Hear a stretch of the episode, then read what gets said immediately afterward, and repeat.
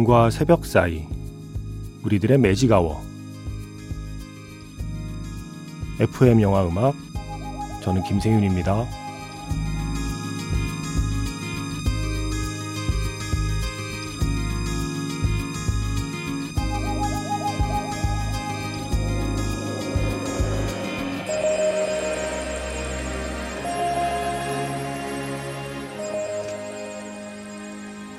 쏙닥쏙닥 영화 이야기 Magic Hour Special F로 함께하는 토요일입니다.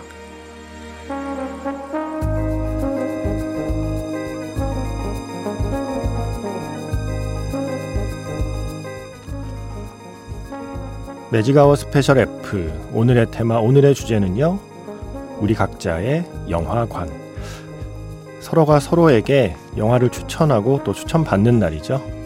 같은 영화를 보고 서로 다른 느낌과 감상을 확인하는 날이기도 하고요. 2023년의 첫 번째 우리 각자의 영화관. 이 영화로 문을 열겠습니다.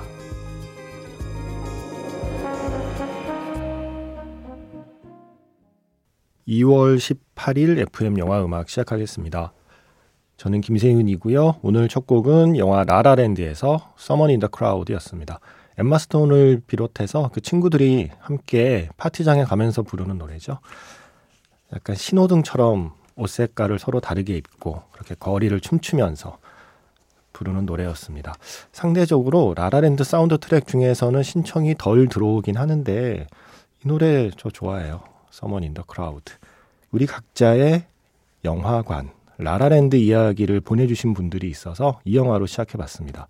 권순범 씨. 최근에 어떤 애청자분께서 라라랜드 세 번 보셨다는, 세 번 봐도 좋았다는 그 방송 내용 잘 들었습니다. 저도 네 번 봤는데, 예. 아무렇지 않은 척, 예, 글을 쓰고 계시지만, 예, 살짝 부심이 느껴집니다. 나는 네 번인데. 저도 네 번 봤는데 다 너무 좋았습니다. 최근에는 제 딸이랑 같이 보고 La La Land 영화 얘기했던 게 너무 좋았고요. LA에 있는 천문대도 애들이랑 가서 구경했어요. 예. 권순범 씨가 미국에 계시거든요. 그래서 LA에 그 천문대를 직접 가실 수 있었던 거죠. 또 한 번은 시애틀 심포니 오케스트라가 연주하는 라이브로 La La Land 음악 연주를 들으면서 영화 보는 행사를 갔었는데 라이브 연주로 들으면서 영화 보는 것도 굉장히 좋았습니다. 라고 그야말로 권순범 씨의 영화관 경험을 얘기해 주셨어요. 아, 이런 사연 좋아요. 음, 어떤 영화에 대한 뭐 깊이 있는 분석이나 이해 이런 걸 보내주셔도 물론 좋지만 내가 어떤 영화를 누구랑 어떤 분위기에서 봤다. 뭐 그런 개인적인 경험들을 나누는 코너이기도 하고 어, 이런 사연들 좋잖아요 서로 똑같은 영화를 저 사람은 누구랑 봤지 어디서 봤지 이런 거 궁금하지 않나요? 성은 씨도 라라랜드는 저에게 특히 더 의미가 있는 영화예요. 이제 다 큰 성인이 된 아들이 제 손 잡아 끌고 함께 극장에서 본 영화였어요. 저는 뮤지컬 영화를 그렇게 많이 보는 편이 아니었는데 아들의 적극 추천으로 엄마와 함께 보고 싶다고 해서 극장에 갔습니다.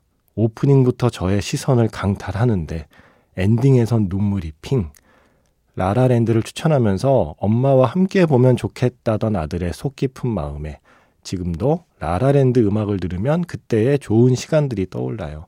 아들, 여친 대신 엄마를 끼워줘서 고맙다. 사랑의 아들, 시간 될 때 좋은 영화 같이 또 보자. 라고 써주셨습니다. 이 사연을 듣고 계시는 아들 둔 부모님들은 지금 속으로 내 아들은 이놈 자식. 네. 이 방송을 듣는 많은 아들들이 이 사연 싫어합니다. 하지만 저는 좋아요. 네. 마음이 예쁘잖아요. 그리고 어, 라라랜드를 엄마랑 함께 보는 아들, 또 아들과 함께 보는 엄마. 물론 있겠지만 그렇게 많지는 않을 거잖아요. 그 많지 않은 경험을 하신 셈이니까 자랑하셔도 됩니다. 2023년 처음 문을 여는 우리 각자의 영화관. 오늘 시작은 라라랜드였고요. 오늘 한 시간 동안 FM 영화음악 청취자분들은 어떤 영화를 보셨는지, 그리고 지금 보고 계신지, 어떤 느낌이었는지 함께 나누어 주세요. 문자 번호 샵 8000번이고요. 짧은 건 50원, 긴 건 100원에 추가 정보 이용료가 붙습니다. 스마트 라디오 미니, 미니 어플은 무료이고요. 카카오톡 채널 FM 영화 음악으로 사연과 신청곡 남겨주셔도 됩니다.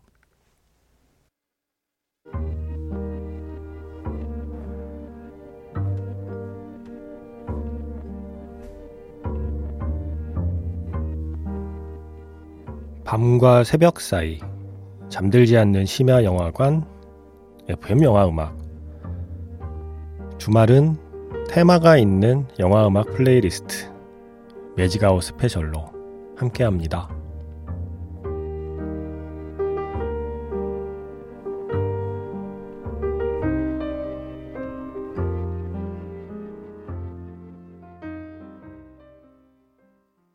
위플래시에서 캐러밴이었습니다. 3774번 쓰시는 분, 영화 바빌론을 보고 갔습니다. 영화 라라랜드의 감독, 그리고 위플래시의 감독, 데미안 셔젤의 연출작, 바빌론이 지금 극장에서 상영 중이죠. 바빌론 보고 오셨대요. 정말 재밌게 봤습니다. 물론 조금 길다는 생각이 약간 들긴 했습니다. 라고 쓰셨어요. 이게 3시간이 조금 넘죠. 3시간이 조금 안 되나요? 조금 넘었던 것 같아요. 하여튼 3시간입니다. 어, 계속 읽어볼게요. 노래들이 좋아서 지루하진 않았고요. 특히 엔딩이 좋았습니다.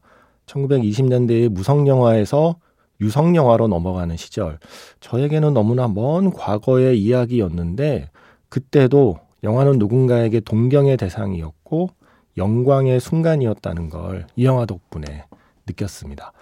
그리고 그런 영화라는 매체의 속성이 지금까지도 계속되고 있구나 생각했습니다. 영화는 어느 시대, 어떤 소재, 어떤 장르로 계속 바뀌며 변화해 왔지만 여전히 관객에게 즐거움과 감동을 주고 있다는 걸 이 영화 덕분에 다시 한번 느꼈다고나 할까요? 노래를 신청하고 싶은데 사운드 트랙이 다 너무 좋아서 하나를 못 고르겠어요. 그래서 대신 데미안 셔젤 감독의 다른 영화 Whiplash에서 Caravan 신청합니다. 라고 하셨어요. 바빌론 뭐 호불호가 갈리는데 어, 3774번 쓰시는 분은 호 쪽이시고요. 제가 얼마 전에 Wonderstruck 영화를 잠깐 소개했었잖아요. 그때 미처 말씀 못 드린 게 있는데 Wonderstruck이라는 영화는요. 1927년에 살고 있는 농인 소녀의 이야기가 한 축이고요. 또 하나는 1977년에 살고 있는 한 소년의 이야기가 이야기의 또 다른 한 축이거든요. 제가 그날 소개한 건 77년에 살고 있는 소년의 이야기였어요. 그런데 1927년의 소녀 이야기를 이 작품의 원작자가 처음에 구상하게 된 계기가 뭐냐면 1927년에 최초의 유성 영화가 나오면서 어떠한 변화가 일어났는지를 이 바빌론이라는 영화가 그리고 있잖아요. 유성 영화가 나오기 전까지는 농인과 청인이 똑같이 영화를 즐겼다는 거죠. 무성영화 시절에는 농인들도 극장에서 영화를 보는데 그렇게 큰 장애물이 없었던 거예요. 그런데 유성 영화가 생기면서 극장에서 농인들이 밀려났다라고 하는 어떤 역사적인 기록을 보고 이 원작자가 그 이야기를 Wonderstruck이라는 작품에 녹였다고 해요. 그 원작을 영화로 만들면서 토드 헤인즈 감독은 어, 1927년의 소녀 이야기를 무성영화 형태로 만드는 것으로 그 시대의 농인들에게 바치는 일종의 헌사 같은 영화를 만든 거죠. 어, 저도 미처 생각 못 했었어요. 아, 유성 영화 저는 당연히 어, 덕분에 영화 너무 재밌어졌는데 라고 생각했지만 반대로 그 시대적 변화 때문에 이제 예전처럼 극장에서 맘 편히 남들과 똑같이 그렇게 재미있는 시간을 보낼 수 없게 된 사람들도 있었더라고요. Wonderstruck 보시면 네, 제가 지금 해드린 얘기 조금 기억하시면서 보시면 좋을 것 같아요. 바빌론 보실 때도 조금은 다양한 생각을 할 수 있는 그런 이야기가 아닐까 싶어서 잠깐 소개해 드렸습니다. 자, 그리고 지금 또 극장에서 상영 중인 영화들 보신 분이 있는데 타이타닉이요. 이게 25주년이잖아요. 제가 최근에 본 제일 제일 재밌는 얘기가 그거였는데 이제 타이타닉이 25살이 되었기 때문에 더 이상 디카프리오는 타이타닉에 관심이 없다. 라는 글을 봤어요. 예, 디카프리오가 좋아하는 여성의 어떤 공통점들이 나이가 있잖아요. 예. 25살 넘어가면 네, 뭐 사귀지 않는다 뭐 이런 일종의 디카프리오 법칙들이 있는데 그것 때문에 이제 타이타닉에 관심 없대요. 디카프리오. 25살이 돼서. 뭐 어쨌든 이재정 씨가 25년째 N차 관람 중인 타이타닉이라는 제목으로 글을 남기셨어요. 1998년 3월 28일 토요일 오후 저도 타이타닉을 만나기 위해 극장을 찾았습니다. 영화표를 구하려고 기꺼이 줄을 섰습니다. 맞아요. 그때는 줄을 서야 했던 시절이죠. 영화에 대한 기대와 설렘, 흥분으로 가득 차 있던 그때 그 감정이 아직도 생생합니다. 그로부터 14년이 흘러 2012년 4월 5일 3D로 재개봉할 때도 2018년 2월 1일에 다시 개봉할 때도 그리고 올해 2월 8일 25주년을 맞아 다시 개봉할 때도 1998년 3월 28일에 느꼈던 그 기대와 설렘 흥분을 늘 다시 체험하곤 했습니다. 2월 8일 25주년 개봉 첫날 첫 상영 회차 평일 낮임에도 불구하고 거의 매진될 만큼 가득 찬 상영관을 바라보며 저 또한 감격에 젖었습니다. 내가 사랑하는 이 작품을 이렇게 많은 사람들이 함께 사랑해준다고 생각하니 가슴이 뜨거워지더군요. 영화 내내 한 장면도 놓치지 않으려고 애를 썼습니다. 이제는 자막을 읽는 수고도 필요 없을 정도로 편안히 즐길 수 있는 작품이지만 극장에서 다시 만난 이 작품은 익숙하면서도 또한 놀랍도록 새로웠습니다. OTT의 시대에도 여전히 반드시 우리에게 영화관이 필요한 이유를 설명해 주는 작품이랄까요? 하시면서 영화 끝나고 My Heart Will Go On이 울려 퍼지는데 대부분의 관객이 자리를 뜨지 않고 저마다의 방식으로 감정을 추스르고 있었습니다. 언제 또 극장에서 이 작품을 만날지 기약할 수 없기에 지난주에만 네 차례 영화관을 찾았습니다. 와, 정말 사랑하시는군요, 이 영화를. 너무나 사랑하는 영화이기에 FM 영화 음악에서 애청자분들과 함께 듣고 싶어 신청합니다. 타이타닉 사운드 트랙 중에서 Unable to Stay, Unwilling to Leave라는 곡 그리고 My Heart Will Go On 이 두 곡 다 들려주시면 안 될까요? 라고 하셨어요. 아, 이 정도로 사랑하시는데 들려드려야죠. 영화 타이타닉에서 Unable to Stay, Unwilling to Leave라는 스코어 그리고 이어서 셀린 디언의 My Heart Will Go On 듣겠습니다. 매지가워 스페셜 F 우리 각자의 영화관 25주년을 맞아서 다시 개봉한 영화 타이타닉을 보시고 어, 정말 깊은 사랑을 고백해 주신 이재정 씨의 신청곡이었습니다. Unable to Stay, Unwilling to Leave 그리고 My Heart Will Go On까지 들었습니다. 6288 쓰시는 분도 최근에 타이타닉 IMAX 3D로 다시 봤대요. 1998년 2월에 처음 영화 볼 때 감동을 다시 느낄 수 있었습니다. 27살에 느꼈던 그 감동을 52살에 다시 느낄 수 있어서, 아, 갑자기 현타가 오네요. 그래서 너무 좋았습니다. 제가 가장 좋아하는 뮤지션 셀린 디온의 주제가 신청합니다 하시면서 그 My Heart Will Go On도 신청하셨고 그때 극장 앞에서 보여준 뮤직비디오를 보며 셀린 디온의 팬이 되었던 그 기억이 새록새록 떠올랐다고요. 하루빨리 건강을 회복하기를 기원하는 마음으로 신청합니다 하셨어요. 아 맞아요. 셀린디온 음, 다시 무대에 설 수 있기를 저도 바랍니다. 어, 김소영 씨가 다음 소희를 보셨습니다. 제가 사는 전주에서 거의 올로케로 촬영한 영화 다음 소희를 보고 왔어요. 전에 다음 소희를 독일에서 먼저 보시고 사연 주신 청취자의 이야기. 아, 그때 박현준 씨가 사연 주셨었잖아요. 그때 배우분 감독 님 오셨을 때도 그 얘기 잠깐 했었는데, 네, 그 사연 들을 때부터 그리고 이번에 정주리 감독님과 배두나 배우님 나오실 때도 저는 이 영화는 개봉하면 무조건 봐야겠다라고 생각하고 있었습니다. 기쁜 마음으로 극장에 갔는데 이게 웬일? 관객이 너무 없어서 너무너무 속상했어요. 그래도 저는 이 영화를 극장에서 본 저를 아주 칭찬하고 싶습니다. 두 시간 내내 제 눈을 뜨겁게 만든 소희를 춤을 출 때도 뜨겁고 고객들에게 응대를 하는 전화 목소리도 뜨거운 그 소희를 극장에서 만나고 온 걸 아주 다행이라고 여기고 있습니다. 그동안 많이 접해온 다양한 사회적 이슈를 다룬 영화들을 보면서도 크게 동요된 적이 제가 없었는데 이번 소희 이야기만큼은 정말 유독 마음이 아팠습니다. 베두나 배우가 연기한 캐릭터 유진에게 제 모습이 투영된 것 때문이 아니었을까라고 생각해요. 언젠가는 세상이 바뀔까요? 우리는 너무나도 당연한 가치를 놓치고 살아가고 있는 건 아닐까요? 우리 모두 이 영화를 보고 각성을 한다면 다음은 또 없을 거라고 다음 소위는 없을 수 있다고 다짐해 봅니다. 하시면서 마지막 문장이 이렇습니다. 소희야, 지켜주지 못해 미안해. 기에르모 델토로의 피노키오에서 차오파파였습니다. 성은 씨가 어쩜 이렇게 잘 만들었을까요? 제페토의 머리카락과 수염이 살아 움직여요. 뭔가 먹먹하고 뭉클하면서 또 남은 이들은 미래를 향해 나아가야 한다는 메시지까지 주는 엔딩 하시면서 신청하신 곡이었습니다. 그리고 그 전에 들려드린 곡은 다음 소위에 나오는 곡은 아니고요. 담쟁이라고 하는 영화에 쓰인 곡이에요. 김사월의 Take Me Home. 저는 다음 소위 보고 나서 이상하게 이 노래가 계속 머릿속에 맴돌더라고요.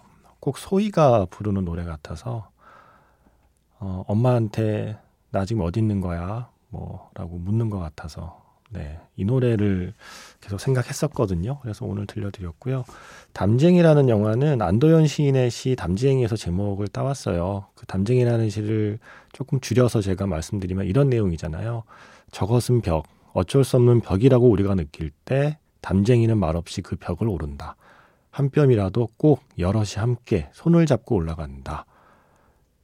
저것은 넘을 수 없는 벽이라고 고개를 떨구고 있을 때 담쟁이 잎 하나는 담쟁이 잎 수천 개를 끌고 결국 그 벽을 넘는다.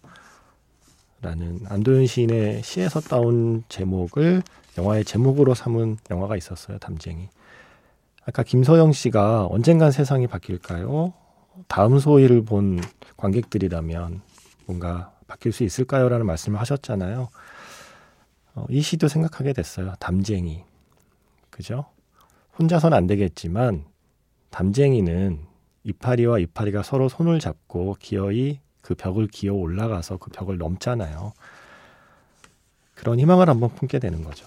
네. 그래서 다음 소위에 담쟁이에 쓰인 노래를 붙여봤고요. 그리고 기에르모 델 토로의 피노키오에서 차우파파를 붙인 건 이 다음에 소개할 영화 때문이기도 합니다. 마치 이 영화에도 어울리는 노래 같아요. Aftersun. 네. 이 차오파파의 가사 아빠 안녕 이제 헤어질 시간이야라고 말하는 이 아이의 목소리가 꼭 Aftersun 네, 아빠한테 하는 노래 같기도 해서 이렇게 한번 이어봤어요. Aftersun은 정주영 씨가 보시고 부산에 사는 정주영 씨가 보시고 사연을 남기셨습니다. Aftersun 극장에서 봤습니다. 영화를 보고 나니 머리를 세게 한 대 맞은 것 같았습니다. 며칠 동안이나 멍하니 영화의 잔상이 제 마음속에서 저의 개인적인 경험들과 뒤섞이는 이상한 경험을 하게 되었습니다. 그래서 결국 열흘쯤 지나서 다시 한번 극장에 가서 영화 애프터선을 보게 되었습니다. 두 번째 영화가 끝났을 때는 소리 없이 눈물이 흘러내리고 있었습니다. 저한테 이 영화는 더 이상 그저 좋은 영화만은 아니었습니다. 어느새 내 영화가 되어 있었습니다. 저는 영화 속 아빠의 나이 즈음, 그러니까 31살 정도? 30에서 31살 사이의 이야기잖아요. 영화 속의 아빠는 그 나이 즈음에 결혼을 했고 딸을 낳았습니다. 영화 속의 아빠가 소피를 처음 낳던 때에 비하면 제가 아빠가 됐던 나이는 그렇게 어린 나이도 아니었지만 알 수 없는 두려움, 막막함과 더불어 아이에 대한 무한한 사랑, 책임, 아주 복잡한 걸 동시에 느꼈던 것 같습니다. 그런 복잡하고 미묘한 감정을 그 당시에는 그 정체를 잘 몰랐던 것 같아요. 당시에는 다만 그 막연한 두려움 때문에 둘째를 낳을 생각조차 하지 못했습니다. 이제 그때의 아빠 나이가 된 소피는 아빠가 느꼈을 감정을 어렴풋이 뒤늦게 짐작하고 있습니다. 그 불안, 그 공포, 그 고립감, 그 압박감, 그 아빠의 감정을 이제 느낄 수 있는 나이가 되었습니다. 일광욕을 하고 나서 스트레스를 받은 피부에 그 피부를 진정시키기 위해 바르는 크림이 바로 Aftersun이라고 하죠. Aftersun 크림이라고 하죠. 마치 그의 여름에 아빠가 발라주던 그 Aftersun 크림처럼 아빠를 통해서 자신의 캠코더에 남아있는 그 시절 아빠의 말과 영상을 통해서 소피는 지금 자신의 고통과 슬픔을 치유받습니다. 그렇게 또 살아갈 힘을 얻습니다. 그런데 그럴수록 언제까지나 내 팬일 것 같은 아빠가 너무 사무치게 그립습니다. 봉준호 감독이 예전에 했던 말처럼 이 영화야말로 가장 개인적인 이야기가 가장 창의적인 이야기라는 말에 딱 맞는 영화라고 생각합니다. 이렇게 좋은 영화 소개해 주셔서 너무 감사드립니다. 라고 글을 남겨주셨어요. 음, 다음 소위 기에르모 델토로의 피노키오 애프터선 모두 우리 이은선 기자가 좋은 영화만 골라오시는 이은선 기자가 추천한 영화죠. 어, 다행히 이렇게 보신 분들도 좋아하시니까 뿌듯하네요. 그리고 아마 직접 음, 딸을 낳고 키운 그런 경험이 있는 분이어서 어, 이 애프터선이라는 영화가 조금 더 가깝게 느껴지셨나 봐요.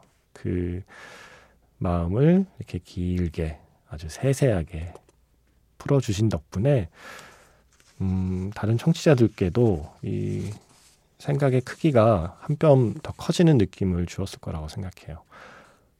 함께 신청하신 곡이 있어요. First Love 初恋에서 우타다 히카루의 First Love 부탁한다고요. 이수연 씨도 이 작품 보고 나니까 여름 엄청 싫어하는데도 빨리 여름이 왔으면 좋겠다는 생각이 든다고 하시면서 역시 신청하신 곡 우타다 히카루의 First Love 듣겠습니다. 제가 어렸을 때 그러니까 초등학교를 갓 졸업했을 무렵인 것 같아요. MBC에서 Love of Siberia라는 영화를 해준다는 걸 편성표에서 보고 왠지 제목에 이끌려 잠을 참아가며 밤늦게 봤던 기억이 나요. 솔직히 어린아이가 이해하기엔 좀 무리가 있는 어른들의 사랑 이야기였는데 그래도 그 시베리아의 풍경, 오페라 공연 장면, 그리고 성우들의 더빙 같은 게 기억에 남아 있습니다. 그래서 저는 이 영화의 제목만 들어도 어렸을 때의 겨울밤이 생각납니다. 근데 얼마 전에 너튜브에서 어떤 분의 계정에서 MBC 더빙 버전의 러브 오브 시베리아가 올라와 있는 걸 우연히 발견했습니다. 2002년 1월 19일 11시 10분에 방송됐다고 써 있더라고요. 세상에. 제가 깜깜한 거실에서 봤던 남자 주인공의 우수에 찬 눈빛. 어찌나 반갑던지. 박현준 씨가 떠올려 주신 영화 러브 오브 시베리아. 저도 이 영화 진짜 좋아하거든요. 할 얘기 좀 있거든요. 시간이 없네요. 예, 조만간 따로 시간 내서 이 영화 얘기는 해드릴게요. 러브 오브 시베리아에서 제인 and 안드레이 스코어 지금 흐르고 있습니다. 저는 내일 인사드릴게요. 지금까지 FM 영화 음악 저는 김세윤이었습니다.